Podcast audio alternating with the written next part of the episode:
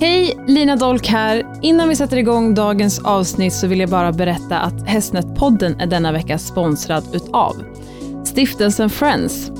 Vi är också sponsrade av Petgood som erbjuder insektsbaserat foder och godis för hund och katt. Danstan som är en försäkring för häst och gård. Och sist men inte minst Hjälm Protection System som är en säkerhetsutrustning för medvetna ryttare. Nu kör vi!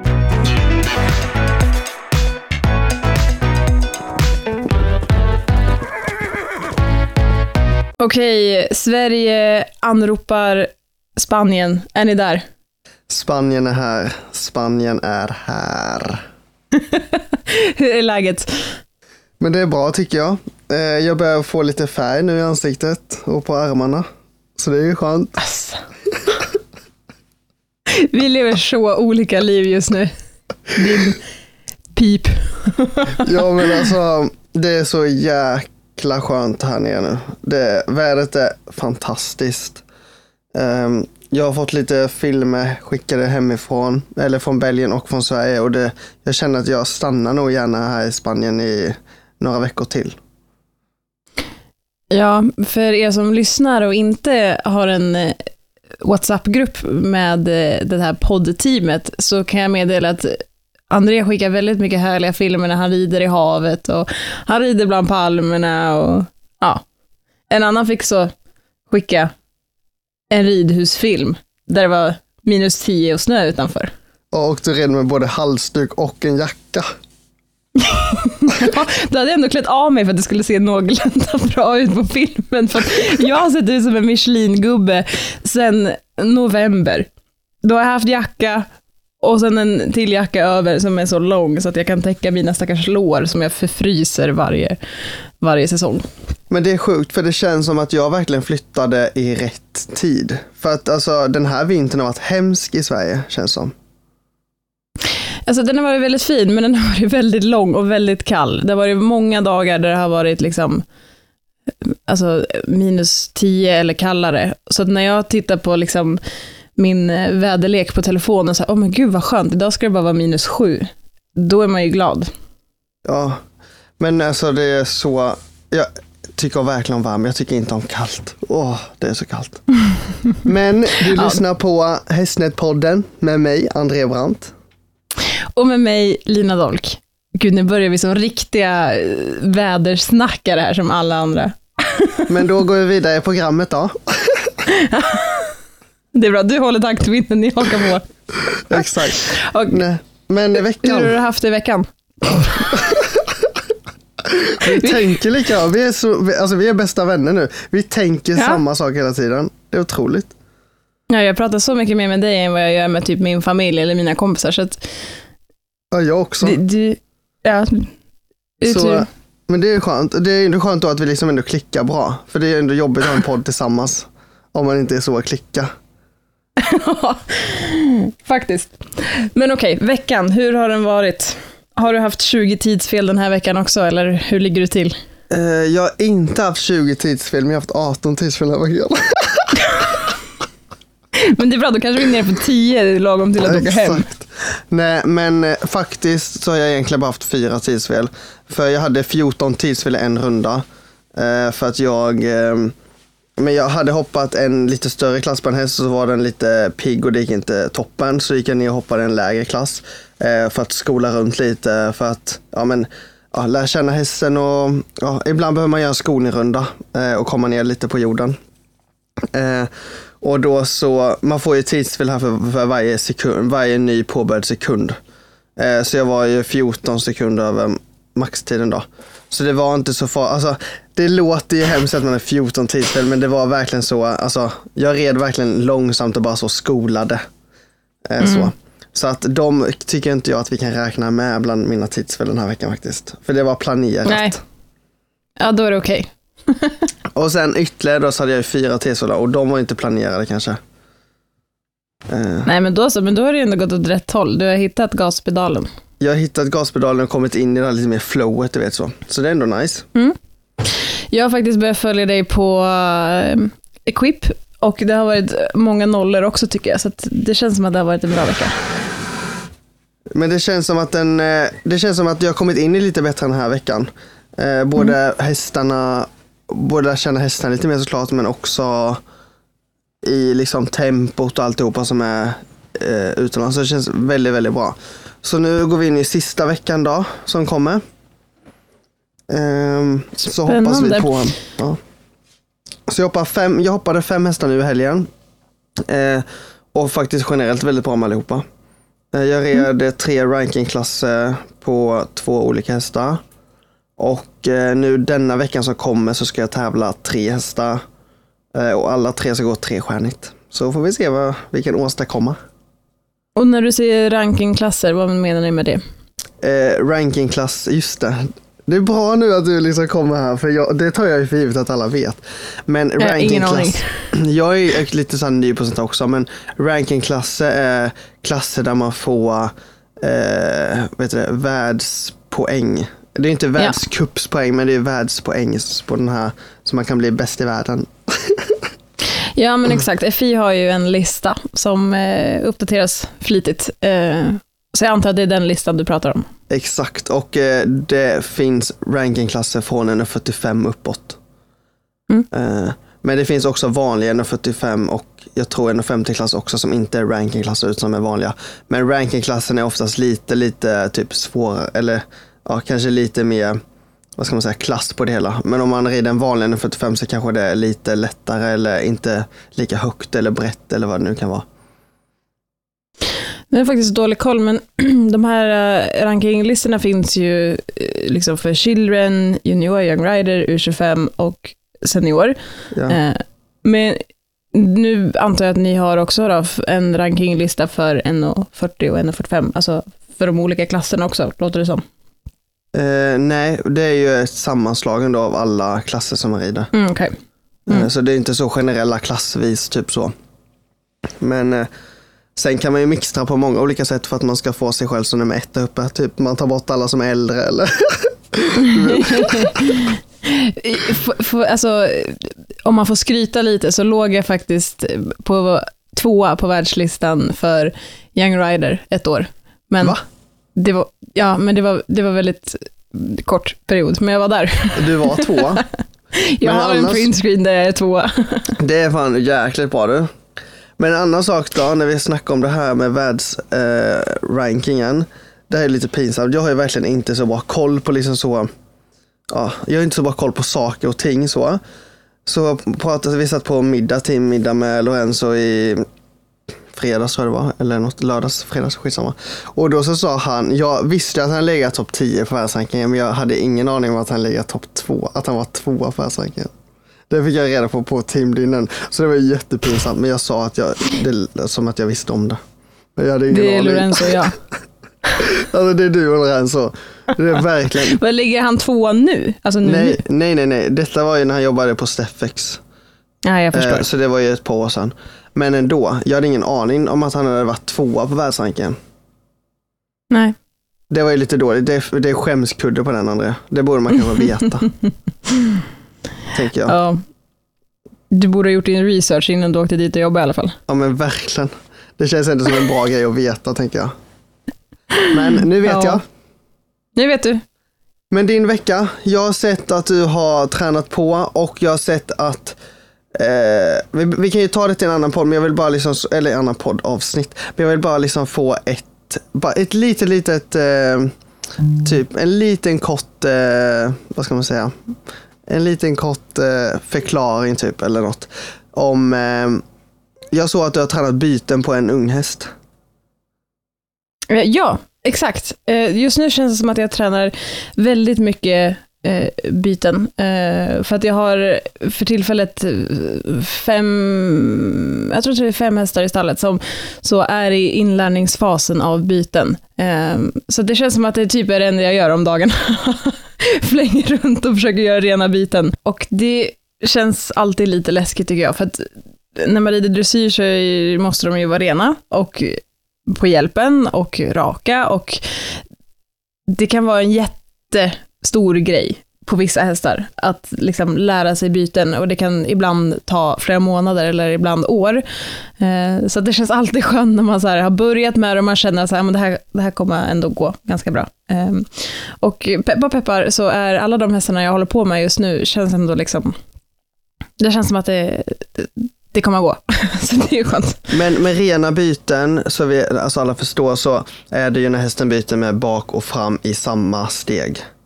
Mm, Eller det är exakt. väl bak lite, lite före, men eh, Ja men precis, de, de börjar ju liksom, om man tänker ett galoppsprång så börjar de ju liksom med att eh, lyfta fram benen och sen så lyfter de bak. Men sen landar de ju med bakbenen först och då gäller det att de har slagit om med bakbenen först för att landa med dem för att sen landa i samma språng med frambenen i, att, i den nya galoppen. så att det ser sådär Eh, fint ut.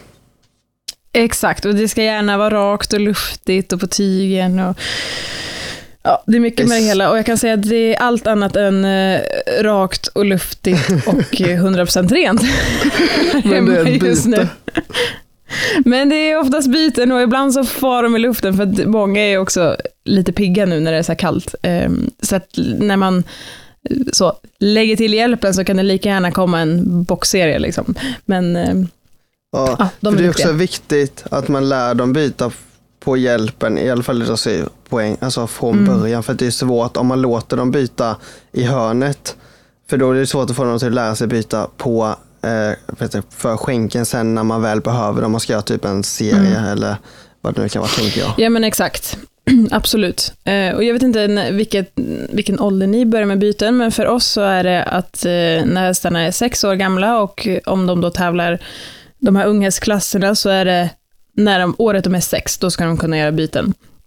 Så att ofta så börjar vi med dem, eh, om de ligger i fas, så börjar vi med bytena i slutet, ett, liksom efter, oftast efter tävlingssäsongen när de är fem. Och så har man liksom vinterträningen på sig.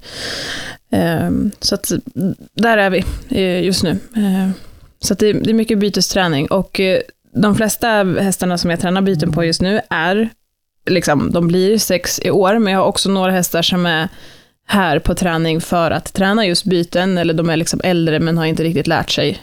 Um, och de kan jag ibland tycka att det är lite svårare med, för antingen så har de kanske lärt sig fel, och det tycker jag är det svåraste, att lära om. Uh, eller så har det bara liksom tagit tid, eller de kanske ligger efter i utbildning på grund av uh, skada, eller att de inte har behövt komma upp i klasserna eller liknande. Men jag tycker oftast det är lättast på de hästarna som är liksom 5-6, eh, där den förvända galoppen kanske inte har blivit så superbefäst, för att den är jättebefäst så kan det också vara ett problem, för att de, de gärna går runt i förvänd. Ja, men också som du säger när man ska typ lära dem byten. Det känns som att det är lättare att lära dem med lite yngre. Eller att man lär dem från början och göra det ordentligt. Alltså inte att de ska byta som en Grand Prix, men att de byter för hjälpen och byter så nära eh, rent som det går. Än att de lär sig byta fram först och sen bak. Som typ Mm. hopphästarna. Vi börjar med byten ganska tidigt, typ när de är så Mm. tre, fyra år liksom. För det blir mycket lättare att hoppa en bana om de kan göra ett byte i svängen eller vad det nu kan vara. Men det är inte så noga när de är så unga att de byter alltså ett korrekt byte, utan det är bara att de ska byta i ett språng eller i ja, ett och ett halvt språng eller vad det blir om de byter lite senare bak eller vad det nu kan vara. Utan bara att de gör bytena i svängen. Men sen är jag väldigt noga med, jag tycker att de ska kunna göra ett rent byte för jag tror att det är ganska bra för balansen och att man har dem alltså, rätt på bakbenen och att de verkligen ja, men, gör bytet för hjälpen och inte bara att de springer igenom bytet. För det är lättare att få dem till att göra bytet och att de väntar i bytet om man gör det för hjälpen än att man bara låter dem ja, typ hänga på bogarna och sen byter de i svängen och springer liksom in i bytet. För då känns det som att man också tappar dem lite. För typ vi här nere rider, eller det gör man ju i Sverige också. Nu är det som att jag inte så är i Sverige, men, det, ja. men Lorenzo är väldigt mån att man ska rida väldigt mycket med sitsen och skänken. Och det blir typ som han säger, om du tänker typ att du rider på en volt och så flyttar du hästen lite utåt i volten och lite inåt så. Då blir det förflyttningen utåt och inåt blir ju som en liten collect, eller samling. Eh, även fast det inte är ett samlings, kanske en, en samlings eh, mo, mo, vad heter det? Mo, moment, moment. Du är bara in, inne på engelska ord här nu. Ja, jag har också skrivit ner det, jag ska prata om det sen. Eh, och då blir det ju att eh, när man gör bytet för hjälpen så blir det också som en samling in i svängen så att man kan liksom rida sen ur svängen. Alltså, det blir ju inte så, nu får ni tänka liksom bara att tanken är så, men det blir ju inte så. Eh, om ni hänger Ja. med. Jag tänker, Absolut. Och eh, framförallt så tycker jag också kan man göra ett rent byte så är det också ganska lösgörande.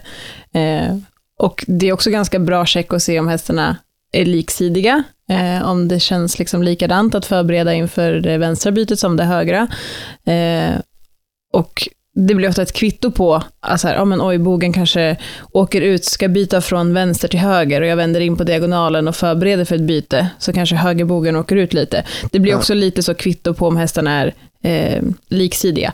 Eh, så att, eh, ja, och för oss som sagt, det måste ju vara rena byten, annars så är det ju underkänt. Så att, Men- jag sitter och tittar på en hoppklass och oftast så kan man ju se att ni kommer in på banan och den innan håller på och hoppar, så kan man ju se att de rider runt och sen så många lägger in ett byte för att de byter varv och Ja. byter galopp.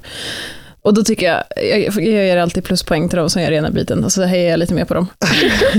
Men jag måste ändå säga att eh, typ näst, jag tror nästan alla hästarna som vi har i stallet nu byter rena byten.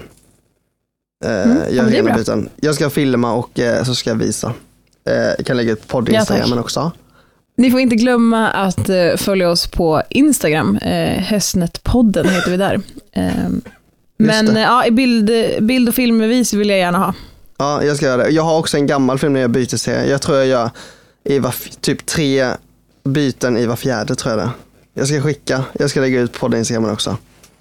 Eh, Ja, tack. Men en annan sak, det här när jag sa, du, du sa att jag hade så massa engelska termer. Jag har skrivit ner här, jag bara, nu har jag blivit den här töntiga killen du vet som så, flytta utomlands och börja prata så engelska. Men det är så svårt, för jag är verkligen ingen kille som pratar engelska i vanliga fall. Jag, jag har ju varit sämst på engelska, eller är fortfarande dålig på engelska. Men när man har alla, eftersom att all träning jag gör nu är ju på engelska, det är bara engelska med Lorenzo.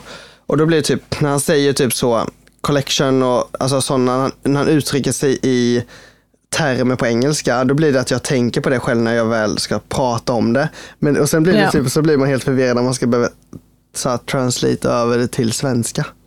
Översätta. Varför säger jag translate? Jag är så töntig. Det är helt sjukt. Varför är jag så töntig?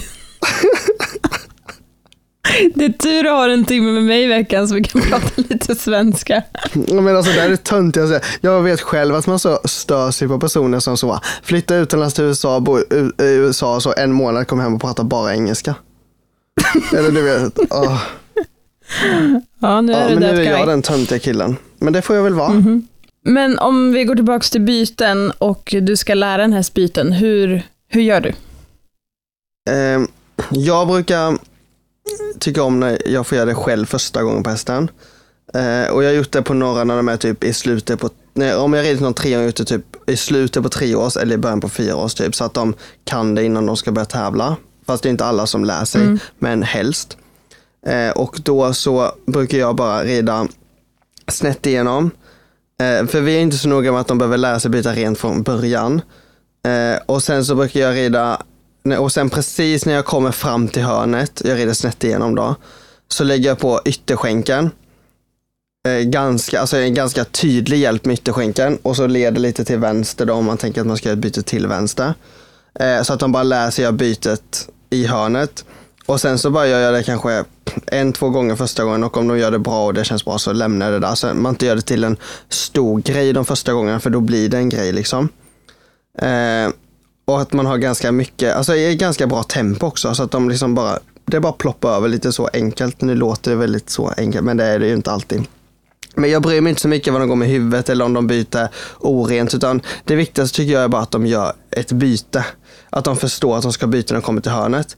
Och så kanske jag gör så men med ganska, med några gånger eller några träningspass så.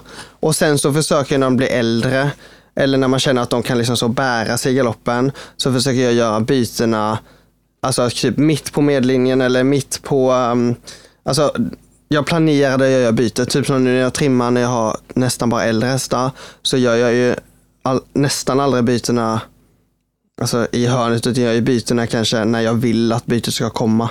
Så att det blir verkligen på hjälpen och att det blir där man vill att bytet ska vara. Men när jag planerar bytena nu, nu vet jag inte om detta liksom är fel eller så.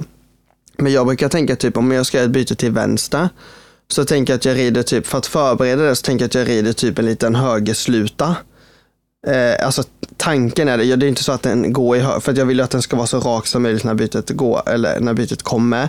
Men jag tänker typ en högersluta och så tänker jag typ en, två, tre, byt. Mm. Och då så lägger jag på ytterskänken, eh, högerskänken blir det då. Så att jag försöker få dem till att byta för ytterskänken. För då känns det som att när jag väl kommer sen i svängen, då har, jag, då har man redan fått in yttersidan och man kan fortsätta galoppera genom svängen. Så det inte blir att man ligger på innerskänken mest. Och sen så blir det bara att de flyter ut. För man vill ju att det ska vara så rakt som möjligt. Hänger? Fattar du? Mm. Ja, jag fattar. Du fattar? Fatta. Eller hur tänker du? Alltså gör du också, tänker du också lite så sluta eller hur tänker du? För det tänker när man, tänk, när man tänker sluta också så blir det en samling. Det, sluta för mig är ju samlings, eh, Ja. samlingsrörelse. Mm. Eh, Jo, men vi tänker mycket väldigt lika. Jag kanske inte tänker sluta, utan jag, jag tänker precis som dig att jag eh, kommer in på en diagonal. Jag brukar gilla att ha lite kortare diagonaler när jag liksom lär om byten, så att det blir liksom lite skarpare svängar. Så att man lite med hjälp av liksom de skarpare svängarna kan liksom få hästen att byta, vilja byta naturligt, eller liksom att den nästan så kommer lite ur balans, eftersom att våra hästar ska kunna den förvända galoppen väldigt bra som femåringar så är de ju oftast väldigt så diagonal ut i förvänd, det tänket, liksom, så att man behöver liksom någonstans hit, liksom få dem att bara förstå.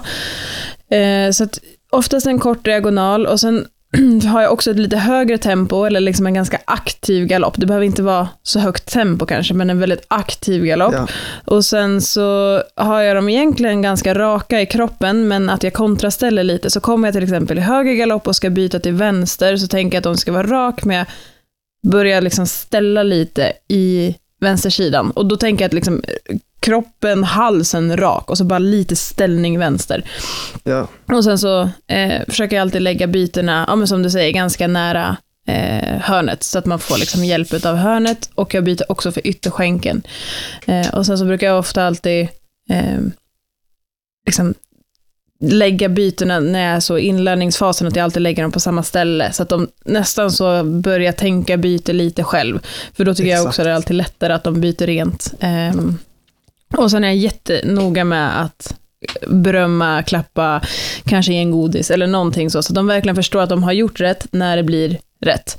ja, men det är ju Ehm. också, jag rider ju typ ett ärvarv sen och bara klappar på halsen med båda tyderna. Ja, Alltså det jag är, verkligen, det är verkligen ett ärvarv. Och klappa, klappa, klappa. Eh, Exakt så. Och sen så får de gärna gå ner till skritt och man fortsätter klappa. Så Exakt. till slut så lär de ju sig när de har gjort ett rent byte så då, då, då blir det liksom skritt för att de vet att de ska få beröm. Men, men jag tror också det är bra typ, för det känns som att om man typ Alltså man vill ju ändå inte, man vill ju, det, det, det är absolut jag tycker är jobbigast, det är om det är en häst som blir stressad av bytena och bara springer. För det är så svårt att få dem avslappnade. Då tycker jag det är mycket lättare och hellre då att de kanske tänker att de ska göra byten, man klappar på dem, sen sagt av till typ slängtrav eller alltså det behöver inte vara så seriöst, utan bara att de så känner sig bekväma och att de känner sig avslappnade i momentet. För det är så himla ofta det blir att man kommer och så blir hästen så stressad när de ska göra ett byte bara för att de har blivit inlärda fel eller att någon har blivit arga på dem i byte för att de inte byter, du vet. Och då Ja. så tänker jag hellre att de blir liksom nästan att de blir lite typ in- nu missförstår ni mig rätt, men att de blir lite lata efter bytet. Typ att de så bara, åh vad skönt det var göra byten, då vet jag att jag får beröm och att jag kan skritta. Att det inte blir en grej med bytet.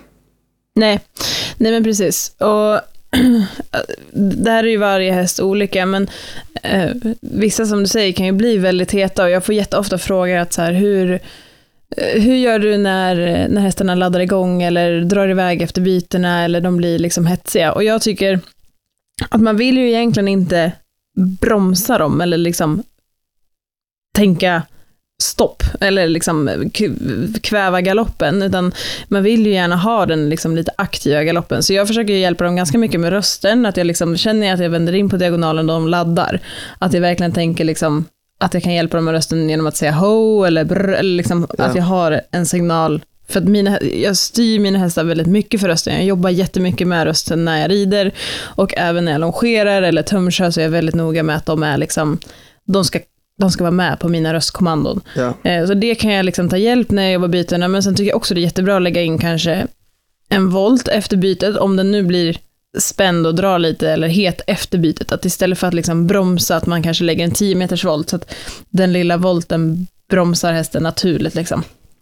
Eh, och sen är jag också supernoga med att vara väldigt tajmad, att man verkligen tajmar signalen rätt. För att många orena byten beror ju oftast på att ryttaren kanske tajmar fel. Så att eh, ska man liksom lära en häst byten och inte ha gjort det förut, så se till att du Ta hjälp, det, kanske av någon som antingen sitter upp på din häst och kan liksom, om det är en rutinerad häst, liksom ryttare och har lärt många hästar byten, så kanske ta hjälp av det, eller om någon som liksom kan se om det är rent, kan vara med från marken, så att man verkligen liksom, dels ser till att det blir rent, men också att man kan få hjälp att verkligen tajma bytena, för att det kan också bero väldigt mycket på, de orena bytena kan bero mycket på hur ryttaren tajmar. Inte alla fall, absolut inte, men det är en stor bidragande faktor. Och jag vill ju ge hjälpen, om, om man tänker att man galopperar, och så, så vill jag ju ge hjälpen, alltså byteshjälpen, när jag är på väg upp i luften. ja, exakt. Eh, och det är ju också för att vi ska få så luftigt byte som möjligt för oss. Dressyrryttare så vill vi ha väldigt mycket gest i bytet och för att få det så luftigt som möjligt så behöver vi ju ge byteshjälpen när vi är på väg upp i luften så att hästen hinner liksom göra en gest och hinner byta och landa i rätt galopp. Byter vi lite på väg i nedförsbacke så är det väldigt liksom, lätt för dem att de kanske hinner bara byta fram så att det blir orent eller att de byter väldigt platt och markbundet. Ja, men det tänkte jag också på om de blir lite så heta efter typ, efter bytet. Det känns som att även om de blir lite heta eller vad det nu kan vara, det känns som typ om man så klappar på dem med båda händerna så att man nästan får lite löst tygel. Då blir det typ att de bromsar lite automatiskt, sen att man blir typ hård i handen och blir lite dragig. För då känns det som att de drar Absolut. lite själva för att de typ vet att de inte får dra men de drar för att man, de känner sig obekväma i det. Det känns som att man typ bara så klappar lite på dem med båda händerna typ på, på varsin sida av magkammen. Så blir det typ att de själva bara så här och så slappnar de av och så blir det att de inte springer. Ehm, om du hänger med hur jag tänker också. Mm, absolut. Och sen tror jag också det är kanske viktigt att man har med sig också i tanken, om man nu ska lära den här byten, att här, det kommer gå i perioder. Det kanske går jättebra en period och sen så blir det lite svajigt en period och sen så ska man lära hästen att byta på andra linjer, ja men då blir det svårt igen och sen så kan den det och då ska man börja med serier och då blir det svårt igen. Så att eh, jag tycker att man ska ha med sig det när man börjar med byten, att så här, ta hjälp för att man vill att det blir rätt från början, men också att det kommer gå i perioder, där det känns bra, där det känns mindre bra, eh, och där hästen kanske själv byter när man inte vill, eller den byter orent. Så att, liksom, det kommer gå i perioder, men ha lite is i magen och var väldigt, liksom, beröm när det blir rätt, så att man verkligen visar att det, det, det är okej. Och blir det fel, låtsas som att det regnar, så att man inte Ja. gör en grej av det när det blir fel. Nej. Och sen så tänker jag att man kan, eller jag brukar göra det att jag brukar upprepa som du sa innan på samma ställe så att de verkligen befäster det. Typ att de fattar att de ska byta i hörnet till exempel eller vad det nu kan vara i början. Och man gör det många gånger så att de verkligen förstår att det är det de ska göra. Så att det inte blir att oh, nu har jag nu gjort det tre gånger, nu testar jag på något annat sätt.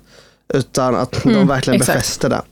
Nu blev det en liten bytesskola här och man kan göra på många olika sätt och det finns mycket tankar och så kring det. Men det är väl lite, lite snabbt vad vi tänker hur när vi börjar göra bytet. Byten med våra unghästar. Exakt. Och, Och eh, nu- det är väldigt lättnad när det är klart, så jag tänker att vi byter ämne så vi inte trasslar in oss i de här bytena för länge. Men vi har ju faktiskt fått en fråga, så att eh, jag tycker att vi hoppar över till den. det tycker jag. Och frågan som vi har fått är vad vi har för åsikter, tankar och idéer kring att vara anställd som ryttare eller att ha ett företag med hästar. Eller vad man ska säga. Lite så Mm. generellt. Det känns ju som en perfekt fråga för oss med tanke på att vi, vi har ju dig som anställd och vi har mig som egenföretagare. Exakt. Men hur är det, har du ett eget företag också? Eller hur, hur, hur jobbar du? Eh, Jag har ett e- eget företag också. Eh, när jag flyttade ner här så ville han att jag skulle vara anställd. Eh, men så när vi pratade lite, så just nu är jag faktiskt fakturerare för mitt företag. Mm. För jag har lite unghästar i mitt företag, så det är ganska bra. Men jag tror att jag kommer vara anställd från nästa månad, eller om två månader kanske. För han sa att det blir lite typ lättare med försäkring och så om jag är anställd eh, än om jag inte är det. Så vi håller på att diskutera om det. Men för mig, det är ju, även att jag fakturerar så är det ju som att jag är anställd för att jag är ju, jag har ju en chef och jag, det är ju som att jag är anställd fast att jag ja, fakturerar. Mm. Men jag har ett eget företag, det har jag. Ja, jag tänker alltså egentligen den största skillnaden Eh, är väl att jag som egenföretagare har ju hela tiden pressen på mig att eh, få företaget att rulla. Jag behöver liksom dra in pengar till löner, till försäkringar, till eh, skatter, till, alltså, till allt. Eh, och du har ju en press på dig att leverera. Alltså du förväntas ju att eh, utbilda hästarna på ett bra sätt och du förväntas att visa resultat. Exakt, men jag har en fast månadslön. Exakt. Så det är väl det som är den mesta skillnaden typ. Eh, att du kan ju ja. gå, din lön kan ju vara allt från eh, en liten summa till en större summa. Alltså det kan ju variera men alltså jag har alltid samma oavsett eh, om jag rider fyra hästar eller om jag rider tio hästar. Det är liksom samma hela tiden. Ja men precis och alltså, nu har jag också en fast månadslön för att jag har valt eh, att ha det så. Eh, men jag tror att det kanske är vanligt som egenföretagare att man liksom tar ut olika summor beroende på hur det går varje månad. Eh, men eh, just den här ekonomiska biten har väl varit det som jag tycker är eh, jobbigast att ta tag i. Inte, inte pressen att det är jobbigt att så här, dra in pengar. Det är klart att jag menar, jag har ju alltid kniven mot strupen för att eh, pengar måste in, för att jag måste betala mina anställda. Men det, det är liksom snarare det här att sätta sig ner och verkligen sätta sig in i företagsdelen. Alltså hur funkar det med skatter? Hur funkar det att driva ett företag? Vad måste jag göra? Alltså allt sånt.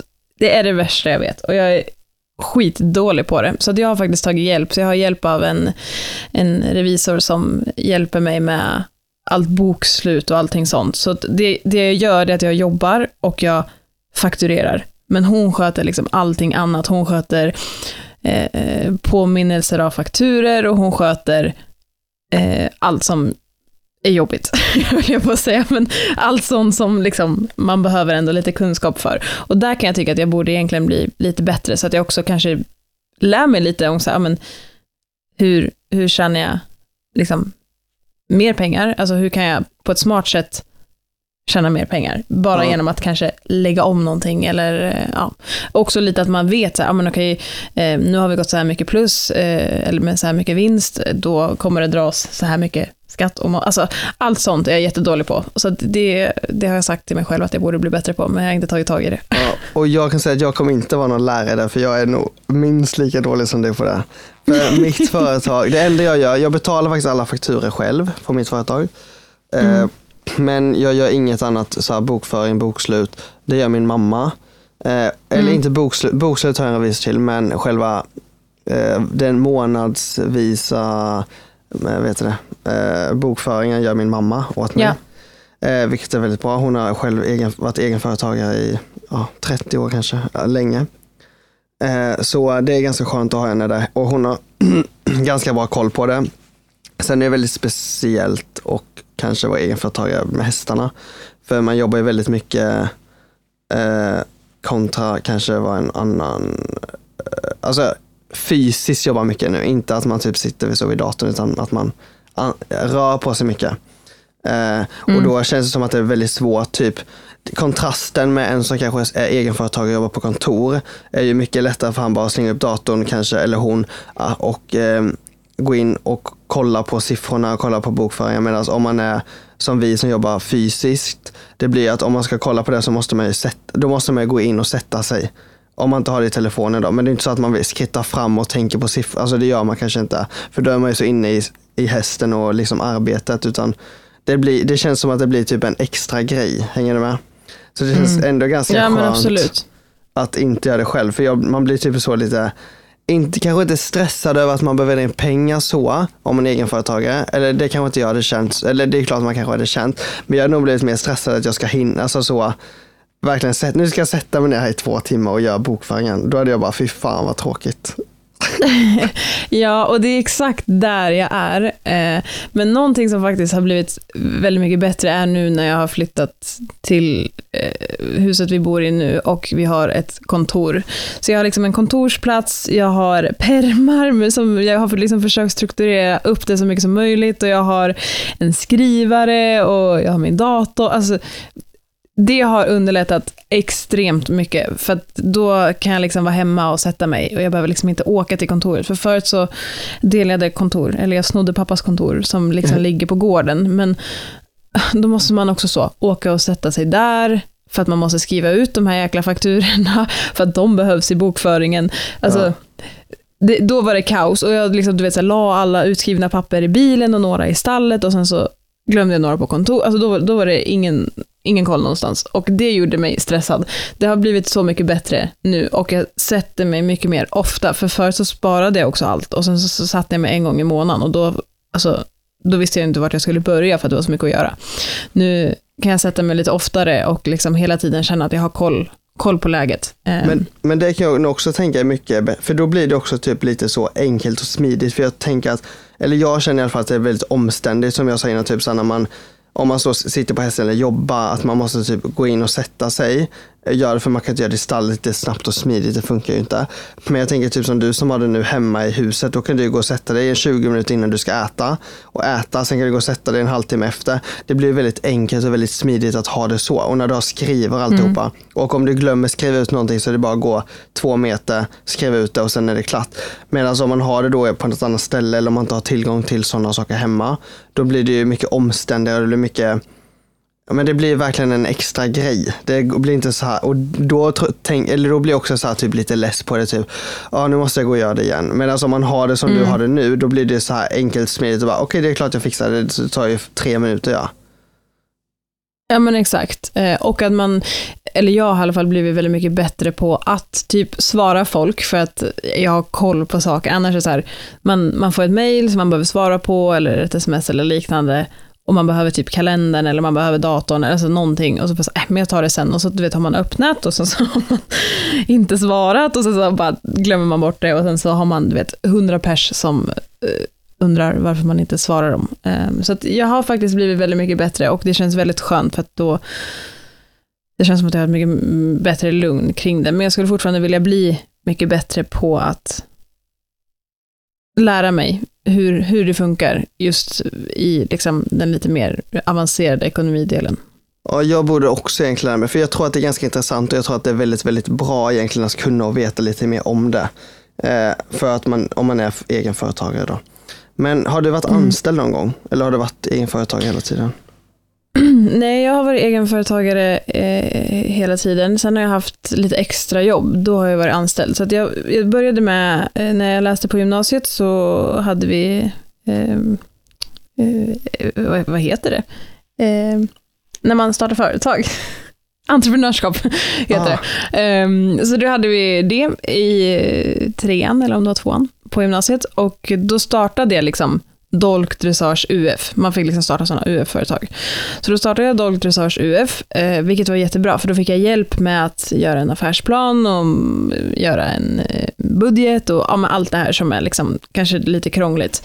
Eh, och eh, sen så när jag då tog studenten, ja men det måste ha varit trean på gymnasiet jag startade det här. Ehm, och så drev jag det då, i hela företags, eh, UF-företaget hela det året. Och sen så när jag tog studenten så liksom gjorde jag om det till en enskild firma, eh, typ samma dag. Eh, och det var ju lite krångligare. Jag kunde egentligen använda väldigt mycket av det som jag hade gjort som UF-företag. Eh, jag hade ju liksom en logga och jag hade affärsplan och allting sånt. Eh, men de är ju lite kinkiga när det kommer till hästverksamheter. För att Ja. de kanske tycker att vi går mycket back eller något. så att, då fick man liksom skicka in sin affärsplan några gånger och man fick liksom skicka det lite fram och tillbaka. Men jag startade i alla fall företaget direkt när jag tog studenten och sen så jobbade jag med företaget och jag hade eh, ett stall på fyra boxar, men mitt sista år på gymnasiet så byggde vi då det stora stallet. Så att eh, där har vi ändå nio boxplatser, så att jag kunde liksom ta in hästar eh, direkt. Eh, eller ja, jag hade egentligen hästar hela tiden, men jag tog in hästar liksom mer då i slutet på trean, så att jag hade liksom ett gäng hästar när jag då tog studenten och sen så jobbade jag 50% på en mataffär eh, i byn. Men ändå coolt att det blev från ett UF-företag till ett eh, riktigt företag. Eh, för man Mm. har ju hört om det och jag hade också UF-företag när jag gick i skolan på, gymnasiet. Men jag sålde alltså jag hade ingenting, jag var inte så driven i det för jag var ju väldigt omotiverad i skolan. Så jag bara gjorde processen, alltså skrev en affärsplan och var med och sen så avvecklade jag det. Jag gjorde ingenting egentligen, jag bara var med på hela processen. Eh, Mm. Men sen så efter jag gick eh, klart så gick jag en sån här uppstartarkurs. Det var på, eh, vad heter det? Jag tror det var genom Arbetsförmedlingen tror jag. Så fick man gå någon sån gratiskurs typ så. Eh, starta ett företag typ eller vad det hette. Jag tror det så starta upp. Så fick man också, jag tror det var typ 5 eller 10 000 i månaden första halvåret i bidrag typ för att man ska kunna starta sitt företag eller vad det var. Okej, det är ju faktiskt ett jättebra tips för de som går i, i tankarna till att starta ett eget företag. Och jag tycker att har man en plan, våga. För att jag var så här, gud, kommer jag få det här att gå runt? Men det var därför jag också valde att i ett halvår eh, jobba 50% extra, så att jag verkligen kände att så här, men jag, kommer, jag kommer överleva. Ja. Eh, men sen efter ett halvår så var det så här, men jag, jag behöver inte. Eh, så då kunde jag sluta jobba 50% i mataffären och bara jobbade med eh, företaget, vilket var väldigt bra, för att jag hade egentligen inte tid att jobba 50%, för att jag jobbade ju mer än 100% i det egna företaget, så att de här 50% i mataffären var ju alltid så, man stressade dit och stressade hem. Ja, för att men det skulle bli, för man, våga. för man skulle få in lite pengar liksom. Lite extra pengar. Ja, men exakt. Så att man hade någonting att köpa mat för, typ. och sen så hade, jag bodde ju hemma fortfarande, eh, så att jag fick ju liksom mycket hjälp och stöttning, eh, såklart, av mamma och pappa, att jag fortfarande bodde hemma. Men eh, jag tycker att det är, en, det är en jättebra grej, som du säger, att det finns sådana kurser eller sådana liksom, grejer man kan gå och man kan söka bidrag. eh, För att det är ju faktiskt en bra start och bra knuff på vägen. Eh, och sen så kan man ju alltid avveckla ett företag om man känner att det, det inte funkar. Exakt, jag håller också verkligen med våga. Jag menar, om det, vi hade någon så i skolan, eh, någon så entreprenör som var och hade föreläsning också när vi skulle starta upp de här UF-företag, eller ha UF-företag. Och då sa han bara, man måste våga och man måste chansa om det inte går. Och så sa han, allt som kan gå åt helvete kommer gå åt helvete. Så. Exakt så. Så man måste verkligen våga. Och jag menar, vad är det värsta som kan hända? Det är ju inte så, det är inte så att någon kommer döma dig för att du startar upp ett företag och det inte gick bra och sen avvecklar du. Då har man i alla fall försökt och man har vågat och man har trott på det man gör. Eh, Mm. Sen är det inte alltid att det går vägen, men jag tror att om man verkligen tänker på att det ska gå, att man lägger ner tid, man försöker skapa lite kontakter, man försöker ringa, man kanske gör något lite så mindre samarbete i början, men till exempel att man tar en hästägare och den hästen kanske bara betalar för kostnaden, men att man själv står för eh, träningen som man lägger ner och visar att man kan och att man vill detta. Och sen så, alltså man får ju bygga lågt och sen gå högre. Man kan ju inte börja högt, för då är det oftast att det rasar för att man har börjat för högt. Förstår du vad jag Mm. tänker? Ja, absolut. Och för mig blev det ganska naturlig väg in att vilja starta ett eget företag. För att jag gjorde så, precis som du sa, att jag började lågt och jag började väldigt, väldigt lågt. För att när jag, eh, hur gammal kan jag ha varit? Jag kanske var 14.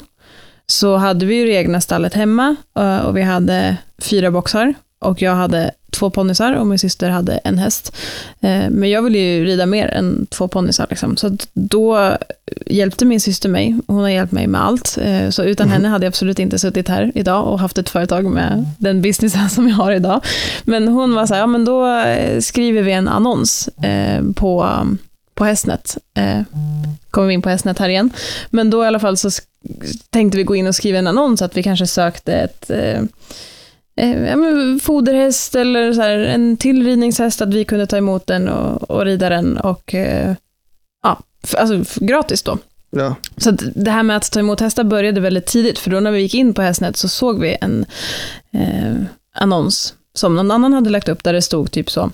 Hej, det här är en eh, D-ponny som vi söker en ryttare åt. Eh, den har varit skadad, men den ska sättas igång och säljas. Ehm, skulle någon vara intresserad av det uppdraget, typ. Så då när jag var 14 år så mm, tänkte vi att perfekt, eh, ytterligare ett, eller det, är en chans till att rida lite mer. Så då åkte vi och hämtade den här ponnyn och tog hem den, satte igång den, tränade den kanske två månader och sen så sålde vi den.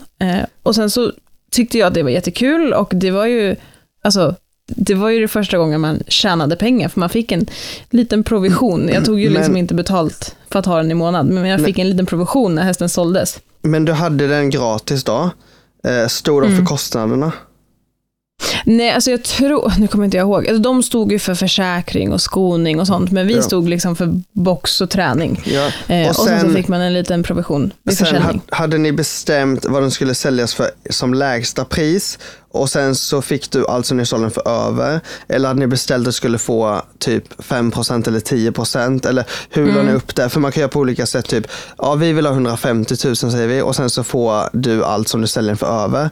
Eller hade ni sagt, alltså hur hade ni lagt upp själva den biten då? För att man vill ändå få, även fast man gör allting gratis, så vill man ändå få kanske lite när hästen säljs. Eftersom att man ändå lägger ner mycket tid på det. Ja, exakt. Nu kommer jag faktiskt inte ihåg vad vi hade för deal, eh, men den dealen jag kör idag är 10% eh, i provision. Och den har jag kört med väldigt länge. Eh, men jag kommer faktiskt inte ihåg hur vi gjorde med de, med de första ponnysarna som kom. Eh, men det, det fortsatte i alla fall sen, så att ända sen att jag var 14 så har jag alltid haft minst en ponny eller häst liksom, eh, i försäljning. Ja. Alltså så, för att jag tyckte att det var kul. Och eh, det i sin tur gjorde att när jag då startade företaget så hade jag ju redan en kund, kundkrets. Eh, så att ehm, så började jag och såg det som ett bra tillfälle att dels lära sig, alltså att lära sig allt det här med att skriva kontrakt, för att vi tog ju inte emot dem utan att skriva ett kontrakt, och det tycker jag att alla ska tänka på, oavsett om man eh, bara ska vara fodervärd eller om man eh, ska göra något form av samarbete eller liknande. Skriv alltid ett kontrakt eh, och se till att båda är nöjda. Nu kommer bondpojken in här då, som aldrig har skrivit ett hästkontrakt i hela hans liv. Nej men Andrea. Varken på jobb eller, eller eh, hästar jag haft i träning. Åh oh, herregud. Alltså hela jag är ett Fast, skämt. Det är väl i och för sig lite så typiskt hästbranschen, men till er alla andra och till dig André, skriv kontrakt. Skriv kontrakt, jag håller med, skriv kontrakt för att nu, kanske inte jag, nu har inte jag åkt ut för att bli lurad eller så, men man kan ändå, alltså det är så lätt att man bara, ja, skriv kontrakt bara, gör det bara. Ja, och jag har heller inte eh, råkat ut, eller jo, det har jag, men det, det, är inte därför, tror jag, det är viktigt att skriva kontrakt. Eller absolut, blir man oense så är det jättebra att ha någonting att falla tillbaka på. Men jag tror också man, eh, bara att sätta sig ner och reda ut att så här, oh, men okej, det här är upplägget, det här är dealen, så här, liksom, nu kör vi.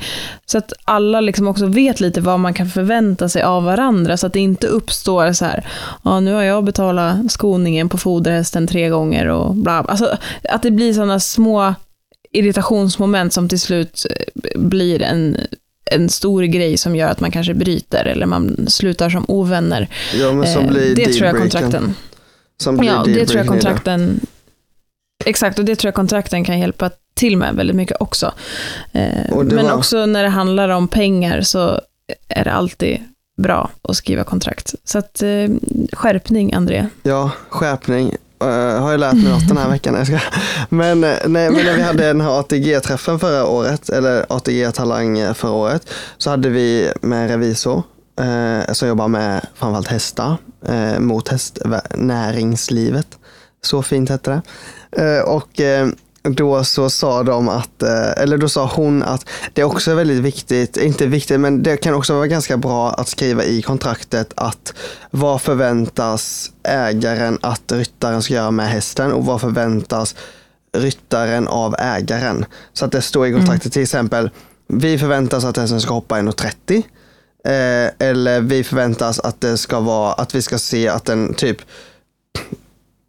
kommer framåt i utbildningen i form av videomaterial eller vad det nu kan vara så att man hela tiden kan följa träningen eller om det nu ska vara resultatbaserat. Men det är alltid svårt med resultatbaserade eh, mål för det blir så himla det känns som att det ofta blir väldigt eh, det kan bli väldigt mycket konflikter, typ att ah, den ska vara felfri Falsterbo, men det kan man inte veta för det kan hända så mycket. Så det är bättre att säga mm. målet kan vara att den ska gå Falsterbo. Eh, hänger du med? Så att mm. det inte blir för... Absolut stora krav samtidigt som att det ska vara kanske krav från båda sidor för att man ska känna att man ska bli pushad. Eller jag känner att jag levererar bättre och jag presterar bättre om jag har lite krav på mig själv än att det bara blir helt platt, du vet. Alltså helt eh, mm så. Men jag tror att det kan vara ganska bra från båda parter att ha med det i kontraktet vad man förväntar sig av varandra. Sånt att ägaren har som förväntning att det ska gå 1,60 medan ryttaren har förväntning att det ska hoppa 1,30. Så att, det inte blir, så att man är på samma nivå när man börjar och under tiden och när det avslutas. Mm. Ja, nej men absolut. Och framförallt, eh, det kan nog absolut vara bra att skriva in i kontrakten. Jag har inga sådana förväntningar eh, Eh, i mina kontrakt som jag skriver med mina hästar i träning, men däremot så ser jag till att verkligen ha det muntligt. Att ställer en person en häst i, i träning hos mig så är jag jättenoga med att verkligen så här, vad, vad vill du få ut av det här? Eller vad vill du att jag fokuserar på? Eh, så att man också liksom, ja men som du säger, jobbar mot samma mål. Eh, för det är ju superviktigt. Och också, jag som säljer mycket hästar, eh, är ju också väldigt noga med att jag säljer hästar där jag är 100% ärlig och jag ger liksom köparna all information som bara går att få tag på. Och då är det också väldigt viktigt för mig att jag känner att säljarna pratar sanning med mig. Så att jag, där, där handlar det ju väldigt mycket om att jag får liksom tillgång till fullmakt på försäkring, jag får tillgång till alla journaler eh, och att jag också har tillgång till det innan jag börjar marknadsföra hästen. För att ja. till exempel så kan ju journaler eller eh, röntgenbilder eller liknande eh, påverka priset. Och då är det jätteviktigt att jag vet det innan eh, jag marknadsför hästen och har satt ett pris. För att som sagt, det, det kan bli jättetokigt om man kommer och säger att man ska ha, eh, vi säger 400 000 för en häst som har massa röntgenfynd som man inte vet om. Eh, och det är väldigt oproffsigt. Eh, Men, å ja. andra sidan också. Så att, ja. Men jag tänker också att inte bara kanske i försäljningssyfte utan också om man ska ha en träning så tycker jag att det ska vara på ägarens egna, vad ska man säga, att de vill förmedla och berätta vad det är för vad den har för typ av röntgen. Om den har något fel på röntgen eller något som påverkar den på röntgen. Eller om den till exempel har en kota som är lite eh, sämre eller om den har haft fått en behandling i en hovled eller vad det nu kan vara. Jag menar om man själv ska göra jobbet när man ska lägga upp träningen på det så kan det vara ganska bra. Till exempel, ja men den har haft mycket problem med vänster ben. Då kanske man behöver stärka upp eh, liksom höger eller vänstersidan så att den inte behöver belasta Eh, vänster, hänger ni med? Så att man har med det ja. i, eh, i utbildningen också. Så jag tänker att det, måste, det borde också ligga på ägarens, liksom, vad säger man? Att de vill berätta. För jag menar det är sådana små saker som kan göra att träningen går ännu bättre och att man förminskar skador som, som skulle kunna komma eller belastningsskador för att man inte vet om historiken om hästen. Ja men absolut. Men nu tycker jag återigen vi, vi spårar iväg här. om vi backar bandet, det här kan vi också prata om i eh, andra avsnitt, just det här med eh, kontraktskrivning och, och hästar i träning och försäljning och så vidare. Men om vi backar bandet eh, till eh, egenföretagare versus eh, anställd så... Det var det vi pratade om. det, var det, vi, det var det vi pratade om. Eh, så undrar jag lite så här, nu när du är anställd, vad har du för plan? Alltså, det, kommer du så eh, stanna för alltid? Kommer du gå, vara en av dem som så går och blir kär och blir fast där nere i Europa? Eller vill du komma hem och starta eget? Är det bara att samla erfarenhet? Vad, vad är din plan? Och kan du nu när du är klar med ditt jobb, kan du gå hem och känna att du, när du kommer hem, släpper jobbet? Eller hur, hur, ja, hur funkar det där? Alltså, oj vilka bra frågor du ställer nu. Eh, svår fråga, men jag släpper absolut, alltså det känns typ som att jag är egenföretagare för att det känns som att man har hästarna med sig hela tiden för man tänker på dem hela tiden så att det känns ändå som att man är typ Alltså som att jag typ så driver stallet. För att man är så liksom med hela tiden. Man vill vara med på allt när de är hos veterinären, när de tränar, när Lorenzo rider dem eller när en flatride rider dem eller vad det nu kan vara. Så det känns ändå som att man är liksom med i det hela tiden. Så att det känns absolut inte som att man är så en anställd. Man går till jobbet, gör jobbet och sen går in i lägenheten. Sen är det överstökat. Utan det känns ändå Nej. så att man är typ egen, eller så har det varit. Men jag tror också många känner så som jobbar med hästarna för att till exempel när de får kolik, då är det vi som är där ute i stallet. Och hjälper. Alltså, det blir liksom ändå som att man är så med dem. Men eh, till den andra frågan då. Eh, att, men jag tänker typ att jag, jag har egentligen aldrig haft, vad ska man säga, ett typ att jag, känner, att jag har känt att jag har velat flytta utomlands innan egentligen någonsin. Vissa känner ju direkt att de verkligen måste eller vill flytta utomlands och jobba med hästar. Men jag har aldrig känt det egentligen. Det, var, det kom väldigt, väldigt spontant typ och sen så när jag fick frågan så kände jag bara det är klart att jag måste testa. För jag kommer ångra mig annars.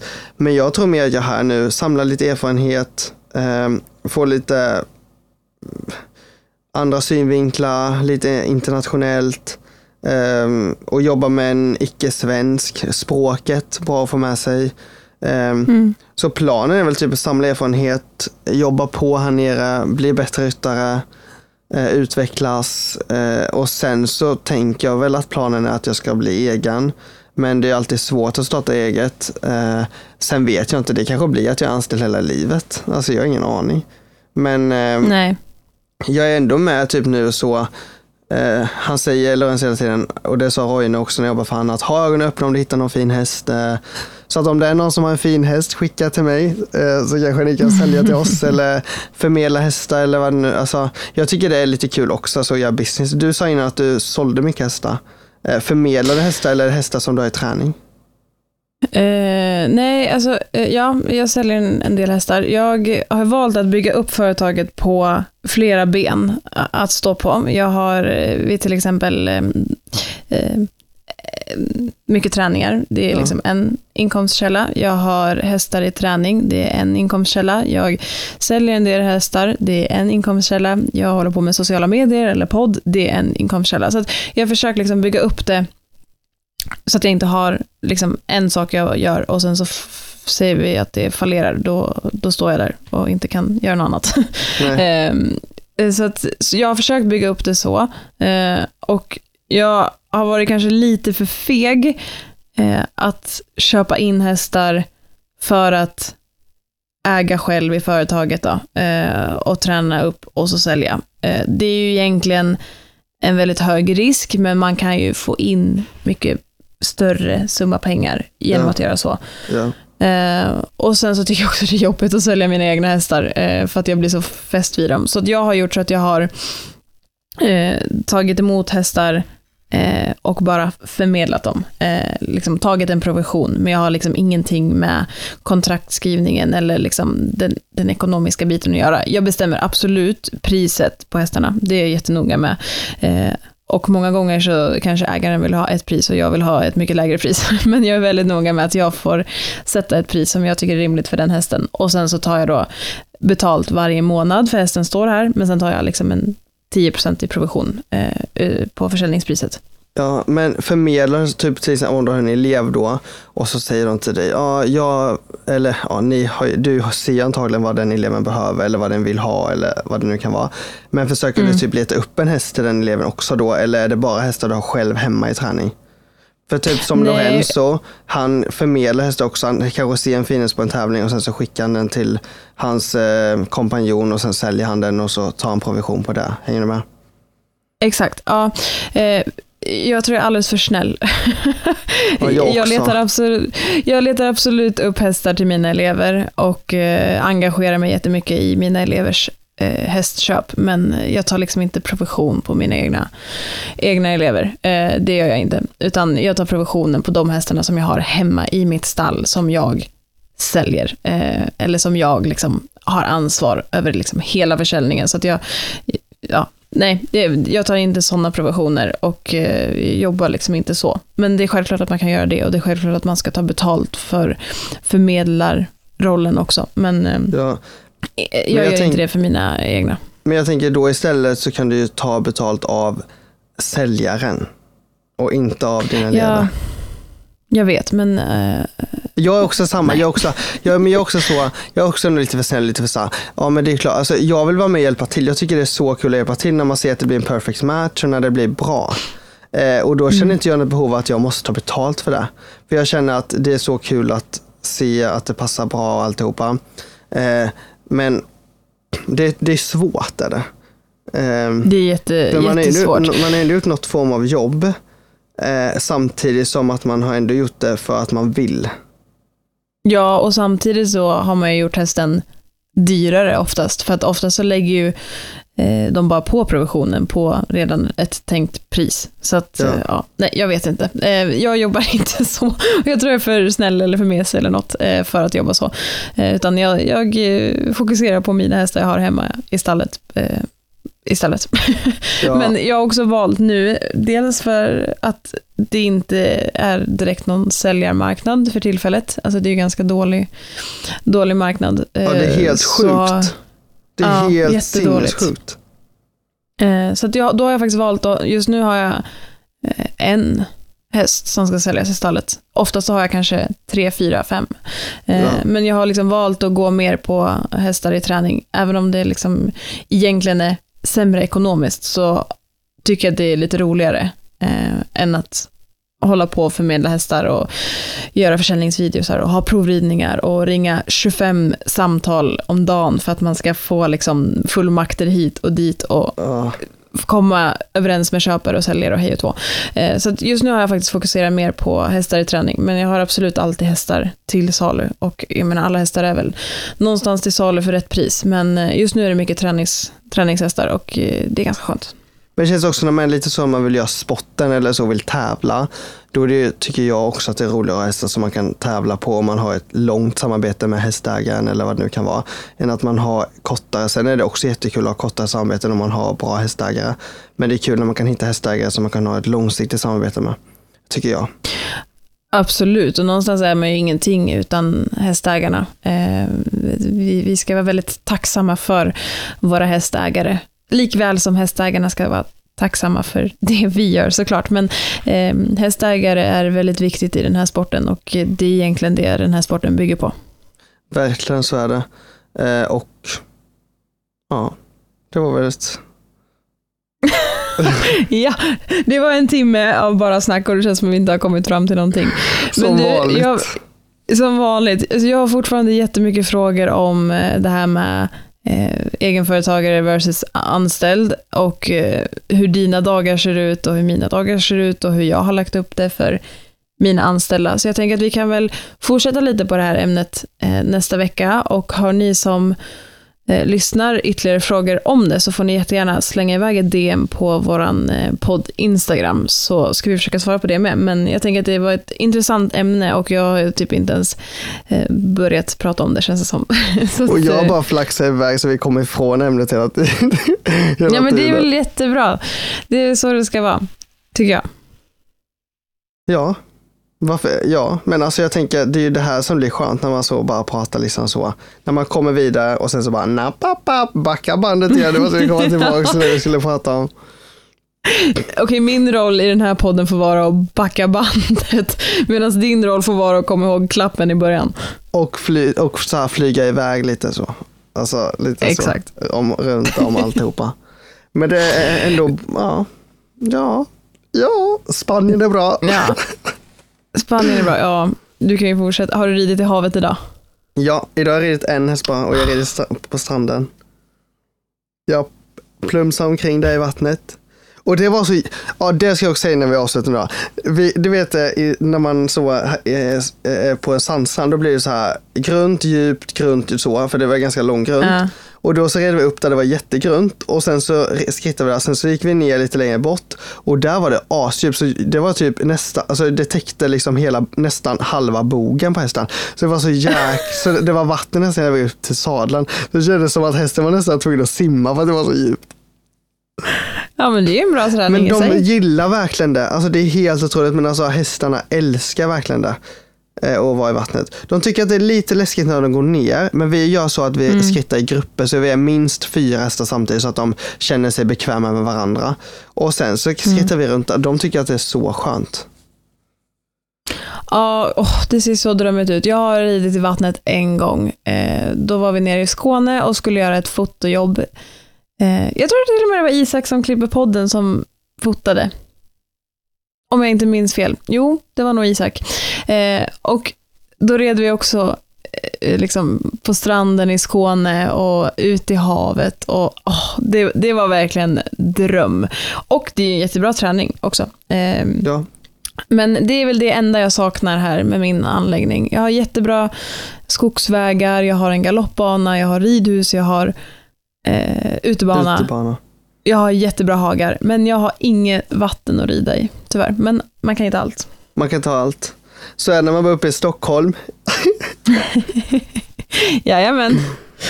Men tack så jättemycket för det här avsnittet Lina. Det är alltid lika kul och intressant att lyssna på dina utläggningar, dina frågor som är så svåra att besvara på.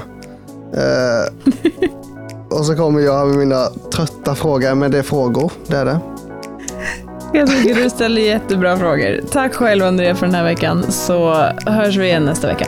Det gör vi. Hej då! Hej då!